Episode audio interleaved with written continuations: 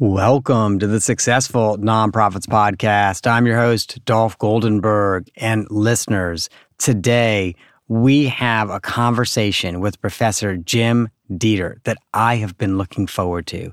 He just had a book released called Choosing Courage The Everyday Guide to Being Brave at Work. So, let me just share with you a little bit about Jim. He is the professor at the University of Virginia's Darden School of Business and the Batten School of Leadership and Public Policy. His research focuses on workplace courage, ethical decision making, and leadership.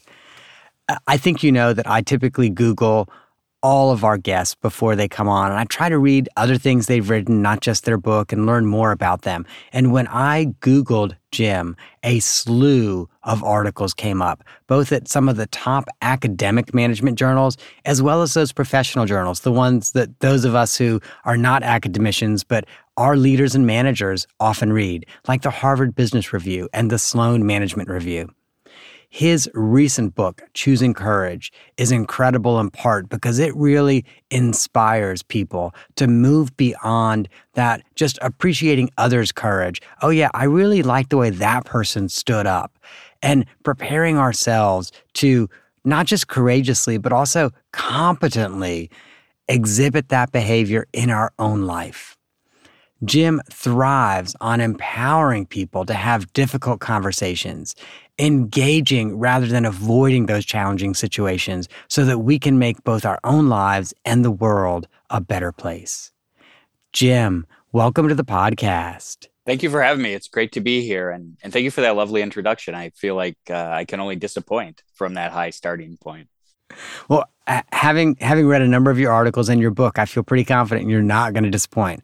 But one of the things I am curious about, how did this interest you as your academic and professional focus? So it's a it's a very long story, and let me let me try to be brief uh, in telling it. When I went to graduate school, I did my dissertation. I actually sort of stumbled into the topic of why people speak up or not at work. But for 20 years now, it's it's been what I've been working on. Uh, for about 10 or so years, I studied more specifically why people are afraid uh, to speak up at work or why they think it's futile. And then that morphed into more broadly um, different kinds of workplace courage acts beyond just sort of direct uh, speaking up episodes. And you know, I've come to realize is there's really there are really two sort of tracks to um, how I got there. One is that you know academically, my dissertation was on the factors that explain why people do or don't speak up in organizations. And you know what was pretty clear 20 years ago now was when people think it's safe, they generally do speak up. When they think it's unsafe, they generally don't. They choose silence. But there was this small group of folks who said in my interviews with them, no, it's actually not safe. I don't think it's safe, but I do it anyway, or someone else does it anyway. And I had noted those way back then as this seems to be workplace courage. And I set that aside for a long time. But it sort of kept percolating for me. And then on the teaching side, I was teaching uh, leadership courses to uh, exec MBA students, MBA students at Cornell. And year after year, I would finish my courses with a little shtick about, you know, like, look, we've learned a lot of tools and I hope they're useful. But the reality is I don't think I don't think how many tools you have in the toolkit matters. I think what matters is whether when the critical moments arise, you will use those tools, whether you will have the courage to do what you know is right. And that so resonated with people. You know, I would sort of finish the course with like a three minute thing on that. But on the sort of post course evaluation, it was the number one thing students said, we should have had a whole module on that. We should have had a whole course on that. That's what we need.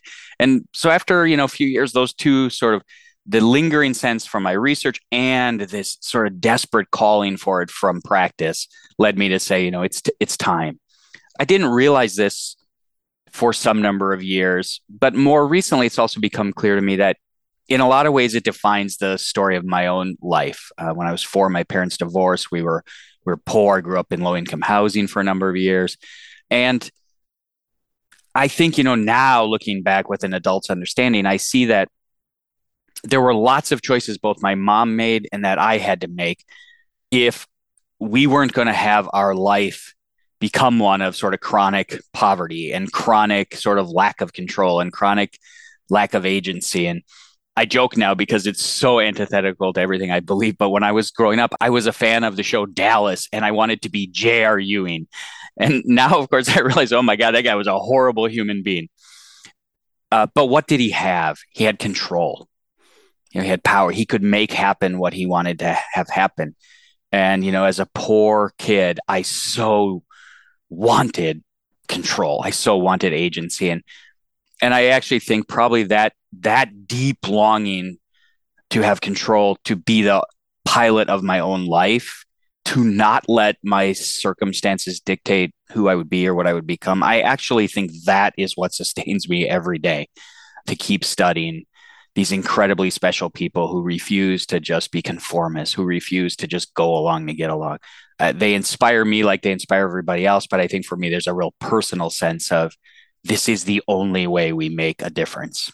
That's such a unique way to approach the academic work and the practical work that you're doing because really choosing courage at work really is about increasing your agency and your control. Yeah, it, it totally is. I mean, you know, if we go back to, you know, the famous Milgram experience, the obedience to authority studies that Milgram did in the, you know, the 50s, 60s, and the early 70s, you know, he talked about when people sort of pull that lever and, you know, shock these supposed learners who have made mistakes.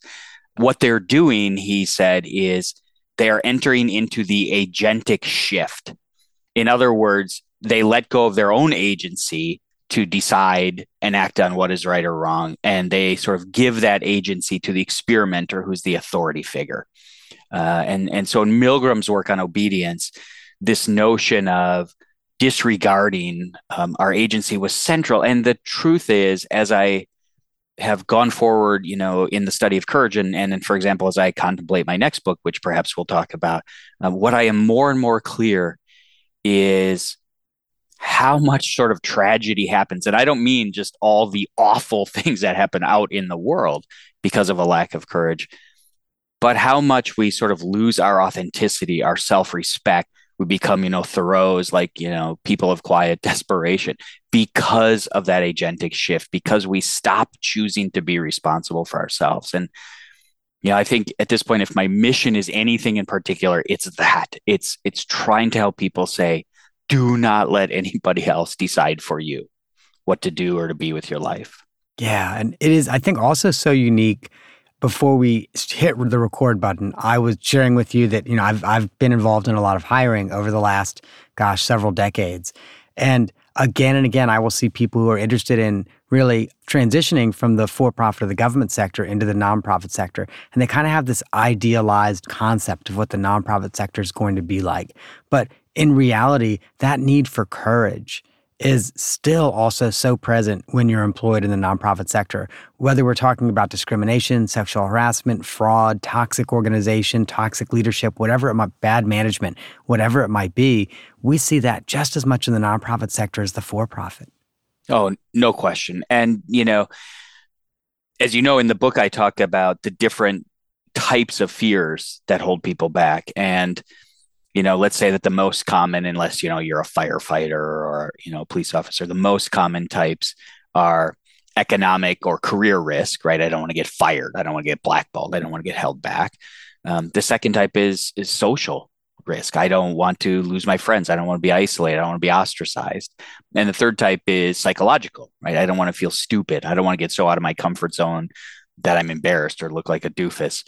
And you know, what I have seen over the years is that there's no organizational domain or no sector where these three don't play some role.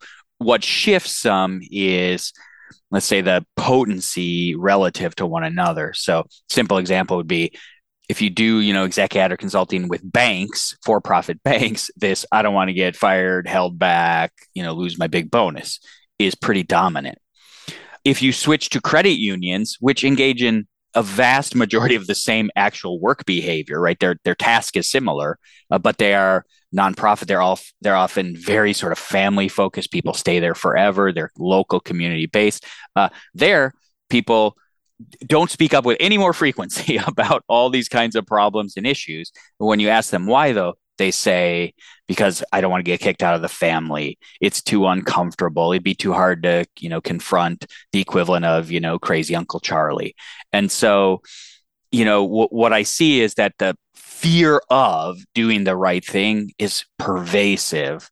Perhaps the underlying bases of the fear shifts across different settings.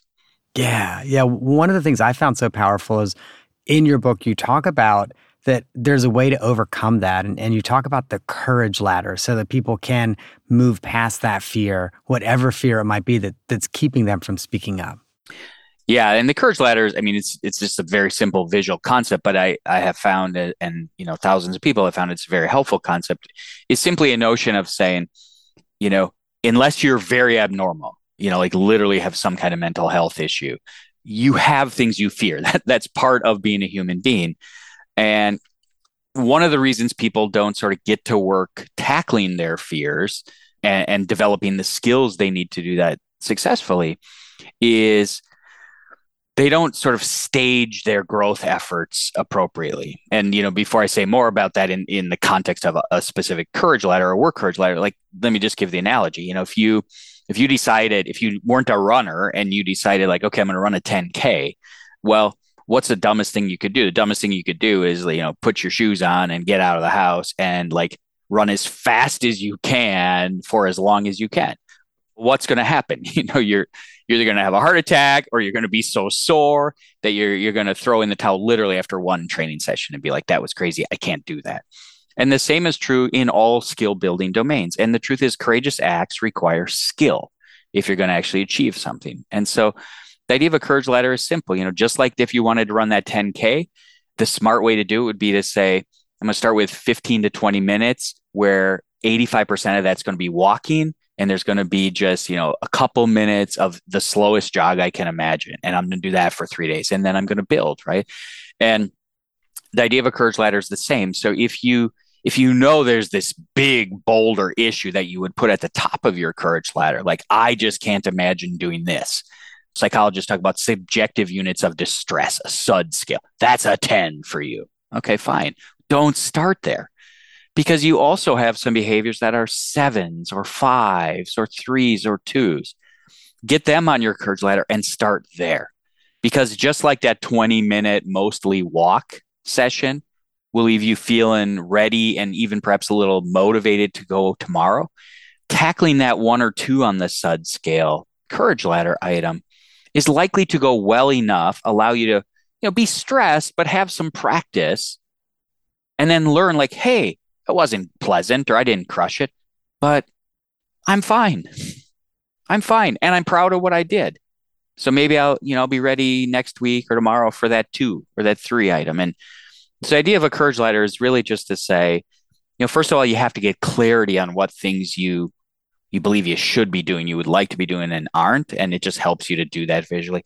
But then the, the ordering of them and the starting from the bottom rung is a really productive, simple way to think about the likelihood of achieving your ultimate goals. One of the things that I was also really struck by is that this need for courage in our workplace is not just courage about challenging up, it's also courage to challenge our peers and to challenge those people who report to us. Yeah, and others. Yeah, it takes courage to challenge bosses or board members because they have sort of that career economic power over us. When you talk about, you know, confronting peers who, you know, are are making inappropriate comments, microaggressions, um, are just not being productive, are not meeting shared goals and commitments.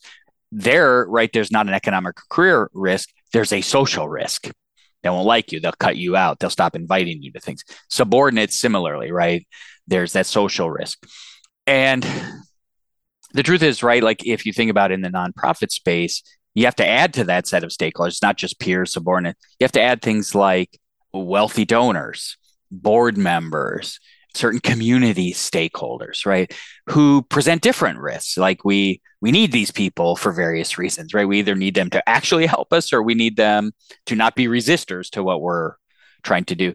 And so what do you do and it turns out right again this is not not entirely different from the for-profit sector where you know in a lot of my work what shows up on a lot of courage ladders and in a lot of discussions is you know we have clients who treat our staff abusively or you know talk inappropriately to our female client account holders or VPs you know all sorts of inappropriate behavior from clients. And they face the similar choice. Are we going to stand up for our values and risk an important source of financial or other support or not and so you know I, I think in the nonprofit space there's these internal different sources different targets that can be really challenging risky but there are also these other broader stakeholder groups too that I'm sure many nonprofit leaders would say, yeah, those are actually the biggest ones of all. I'm so glad that you pointed out that we've also got to have courage with our donors and our funders. I can, not a lot, but over the last 30 years, I can think of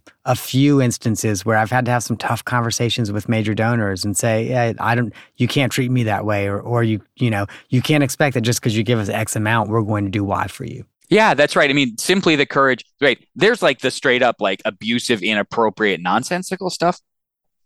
But also, there's just a lot of also unacceptable, but, you know, lower threshold stuff of, yeah, I gave you money. So, you know, implicitly or explicitly, I think I'm going to sort of dictate what you're going to do with that money and how you're going to do it and who else you and you know which of my nephews or sons or daughters or whatever you're going to put on my uh, on your staff and all that kind of stuff that we know happens. Right. And so, one of the things I also want us to have a little bit of a conversation about is how to speak up effectively. Because, I, you know, like th- there are ways that we can speak up that will um, help us move and move the situation forward and resolve it. And there's ways that we can speak up that actually kind of become obstacles to resolving it.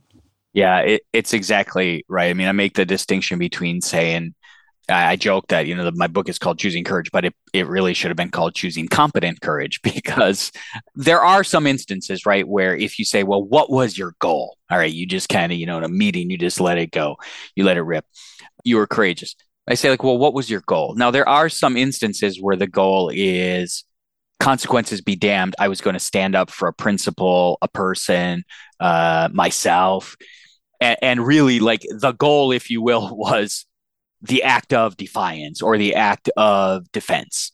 But in most cases, I think in organizational contexts, people would like to achieve that and something broader. Like if you're speaking up about inequitable, like pay inequity, for example, you don't want to just make your last stand before getting fired about an inequitable treatment of a particular, you know, female colleague. You want pay inequity fixed.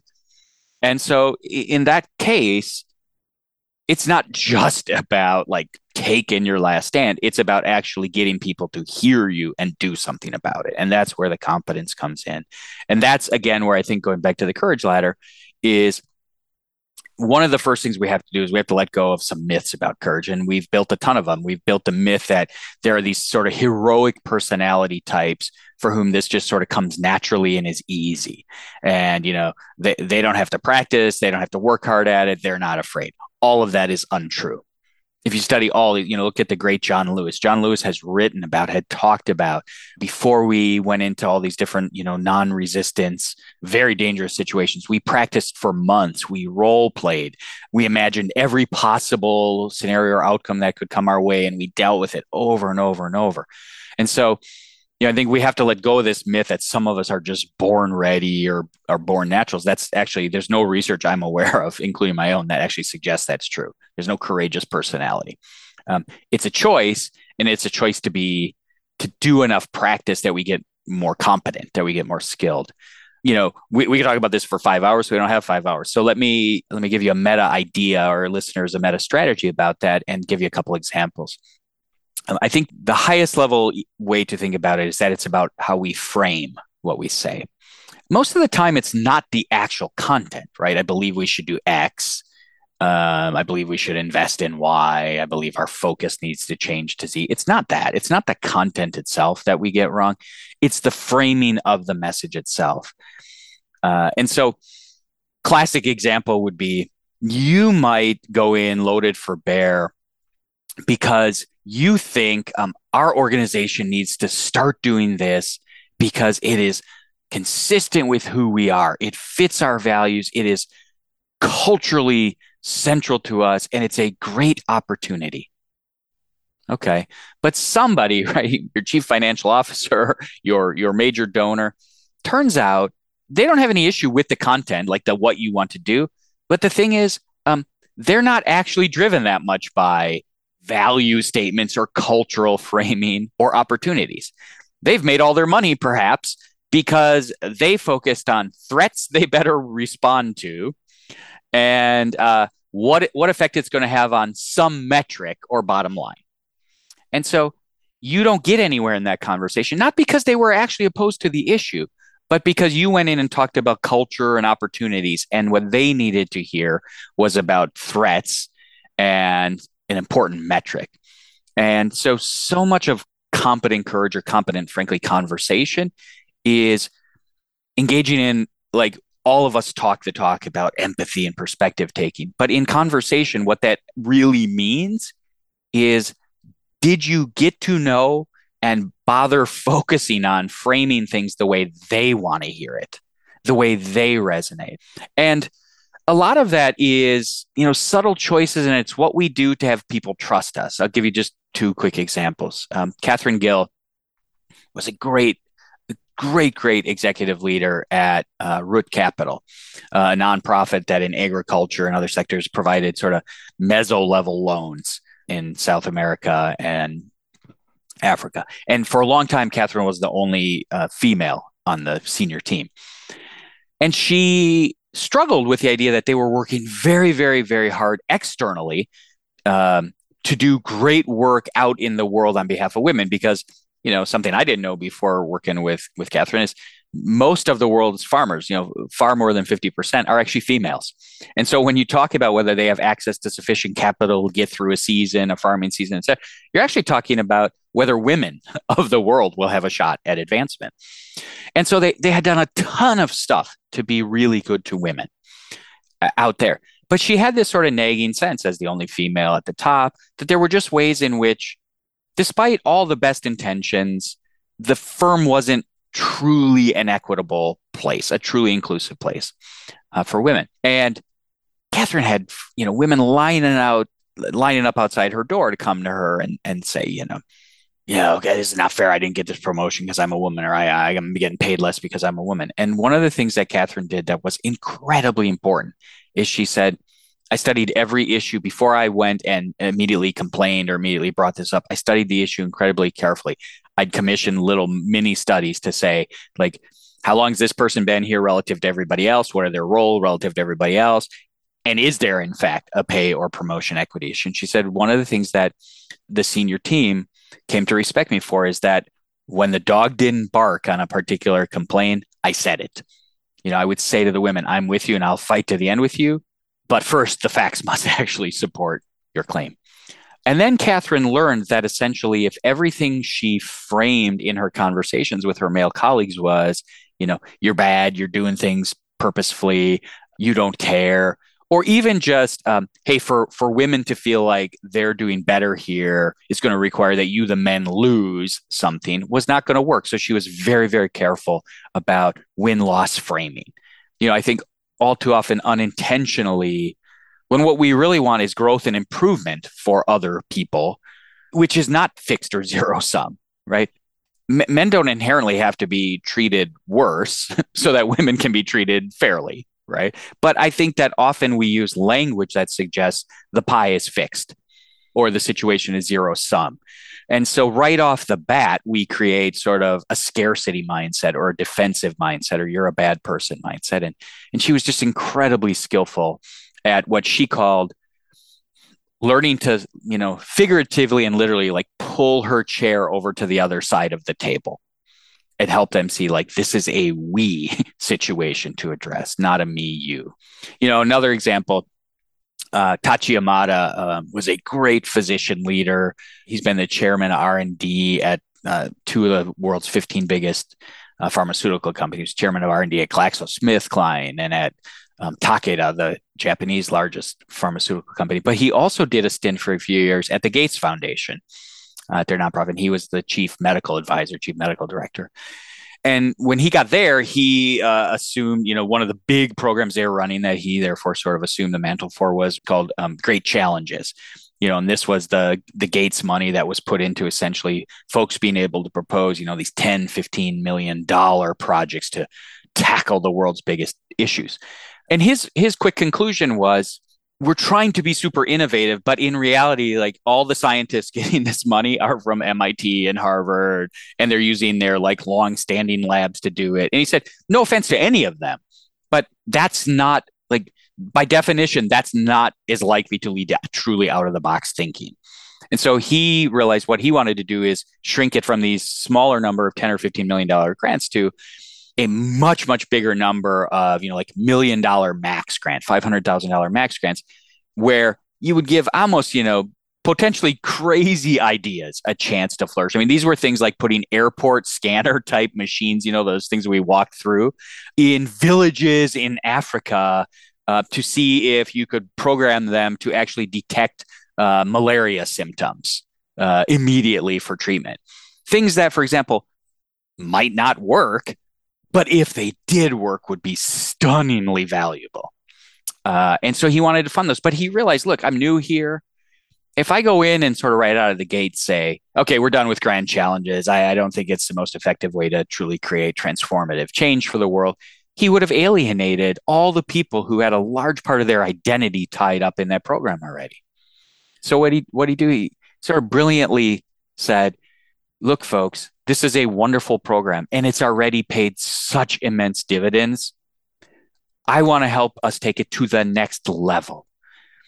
I suggest we relabel this program Grand Challenges Explorations and we give even more grants and we give them to even wilder ideas so that we can do better work than we've even done so far. And so instead of, you know, alienating people who felt their baby had gotten killed, he literally said, let's make more babies and let's do it together. Uh, and so, you know, again, there are so many communication tactics we could talk about if we had more time. So many things people can do to sort of establish both that they're caring and warm and also competent that sort of set the stage for these courageous acts to go well. And I know we don't have time for for any perhaps more of that, but I think it's really thinking about this this macro idea of framing and realizing that for every change you want to make for every hard piece of feedback you have to give there's another human being on the other side who has an identity tied up with that who who also thinks they're a smart capable person and is in a sense just unconsciously waiting to be defensive when you point out what's wrong. And you have to help that person um, become okay with with where you want to go. Mm. Jim, I, I love that. And that is probably such a good place for us to move over to the off the map question. So, our friends who are listening to this can't see your backdrop because we don't really publish the video. But, friends, there are probably, I'd guess, about 150 books on two shelves behind Jim. And, and I see a copy of his book. So, I'm going to say, with the exception of the copy of your book, which of the other books on that shelf have you picked up the most and why? Wow. Uh, that's a bit of a that's a bit of a trick question for me because I have uh, I'm, I'm, fortunate that I have two home offices at home and I actually have the books that I pick up and look at a lot at home. Uh, these are the books that I think some students might eventually want to see. Uh, if I can just turn that question a, a little bit. Sure. Yeah. Um, you know, I'm an avid reader. I mean, it's one of the benefits of it's one of the truly beautiful things about being an academic is, you know, in a lot of ways we get paid to keep learning, to keep reading. So I'll tell you about a couple books I'm reading right now that are having a profound um, impact on me. One is called 4,000 Weeks, um, which you know you may have heard of, but it's essentially it's written by a guy who was a productivity geek for a number of years, and essentially realized like ah the more productive i got just the more work i ended up having to do. Like i got to zero inbox and then people wrote me in emails back faster. And so he, he sort of eventually stumbled on this you know realization that we all have an infinite time on earth. You know if you live to 80 it's about 4000 weeks. That's the point of his book. And then he said when you put it that way it becomes kind of stunningly and frighteningly short. Uh, and he said what he realized is that actually once you get clear about that what you're clear about is that there's an absolutely infinite number of things you'll never do. You you can it doesn't matter how many times you clear out your inbox or how much you're faster than somebody else at work. There still will literally be infinity of unfinished business when you die. So uh, you better forget about this nonsensical productivity and doing everything everybody sends you and wants you to do. And you better start thinking about what is truly most important to mm. me hmm. to do and why. So I'm finding I'm finding that uh, profound. I'm, I'm also called $40 Million Slaves, which is a book by William Rhoden about the history of um, African Americans in sports uh, in America. And, um, you know, I think the title is pretty self explanatory, right? His, you know, what he talks about is even where we've gotten today with, you know, incredible Black participation and even Black wealth in our major sports, you know, football and basketball, but still the reality that the vast majority of uh, senior management and ownership is white and sort of the struggle involved in that. And I, I find that um, you know, sports in so many ways, whether you like sports or not, sports are a reflection of our society and of our psychology. And so I love that about that. And then just to quickly, I'll mention a third one. I'm also reading at the same time a book called Crimes of Conscience. That's the that book is the closest to my area of research. It's a beautifully written book uh, about a whole bunch of whistleblowers and the incredibly important things they've done. Um, and uh, he, the author does a, a, really lovely job of explaining sort of psychologically and sociologically, you know, why they face what they face. You know, you and I were talking a little bit before we came on about, you know, your longstanding interest in deviance. And, you know, one thing therefore I'm guessing you know is well, on the one hand, we all say, ah, we need more moral rebels. We need more, you know, people who will whistleblow. We need more of these truth tellers. The tragedy is that while we all say that, the research actually is clear. We don't like those people very much. And uh, and then actually when they get in trouble, which they usually do, we don't stand up for them. And that's actually sort of, you know, the focus of my next book is why do we let ourselves off the hook um, when we witness something and we don't act, or when somebody else does act and we don't stand with them. Like, why is that? Um, what's the psychology behind, on the one hand, knowing we should admire and do admire these people, but on the other hand, our utter unwillingness to stand with them? Uh, and his book talks a fair bit about that. Oh my! So first of all, thank you, Jim. You've just added three books to my reading list. While I'm not an academician, I love to read. My guilty pleasures: I read like three quarters of a book a week. So, um, so thank you. I appreciate that.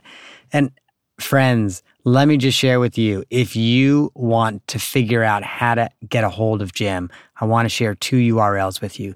The first is jimdetert.com. While you are there, you can learn more about Jim's work. And this is the big deal you can get free access to papers, to tools for self improvement. And also at that website, you can click on the link for the Competent Courage Action Center. And at that center, you will get some incredible guides that will help you build your own courage muscle. Also, check out workplacecai.com. And CAI stands for the Courage Acts Index. So at workplacecai.com, you can compare your responses to questions about a number of workplace behaviors often considered courageous to those of all prior respondents. And you know, we all love those opportunities where we could see, okay, where do I fall on the bell curve? So if you're interested in that, make sure you go to workplacecai.com. And the last thing I want to make sure you think about this is an incredible book Choosing Courage, the everyday guide to being brave at work. And you can order it from HBR, but if you want a discount, you can go to Amazon and you can actually order it for a little bit less at Amazon. So, of course, I'm going to recommend maybe you do that. Or if you do want to pay full price, you know, walk into your favorite brick and mortar bookstore and order it from them. So they make a little bit of money as well. Jim, thank you so much for coming on today. This has been an amazing conversation. It's been a pleasure. Thank you for having me and good luck to everybody out there. The work you do is stunningly important and tragically undervalued and appreciated. So thank you all for what you do. Thank you. And listeners, always remember if you miss jimdetert.com or workplacecai.com or you just don't remember it tomorrow and you really want to check it out, you can always go to successfulnonprofits.com and click on the show notes for this episode. You will get all of the links that we've talked about. Additionally, if you liked this episode, if this episode made you step back and think about how you're exhibiting courage in your workplace, then I would suggest two more episodes. The first is The Lion in Front of You with Jessica Baroshuk, and that's episode 204. And the second is Surviving Conflict with Karen Festi. That's episode 232. And lastly, dear friends, I want to make sure that you know it means so much to me when you rate, review, and subscribe to the podcast. So if you're already a subscriber, please take a minute, pick up your phone, just click on Successful Nonprofits in your streaming app of choice and rate it, and maybe even write a few words of review. That, listeners, is our show for the week. I hope that you have gained some insight to help your nonprofit thrive. And you know, I do this one every time. I don't love it, but the lawyers make me do it. I am not an accountant, nor am I an attorney. And guess what? Neither I nor the Goldenberg Group provide tax, legal, or accounting advice. And do you know why? Because I'm not an accountant nor an attorney. If that's what you need, please, please don't ask for that advice on the subway. Don't reach out to a podcast to get that advice. Find a licensed, qualified professional who you can actually meet with, share your story and your information with, and get the counsel that you need. If you're not sure what type of a professional to reach out to, or you just don't know anyone in your area, you can always reach out to me. And if I know someone, I am happy to make that connection.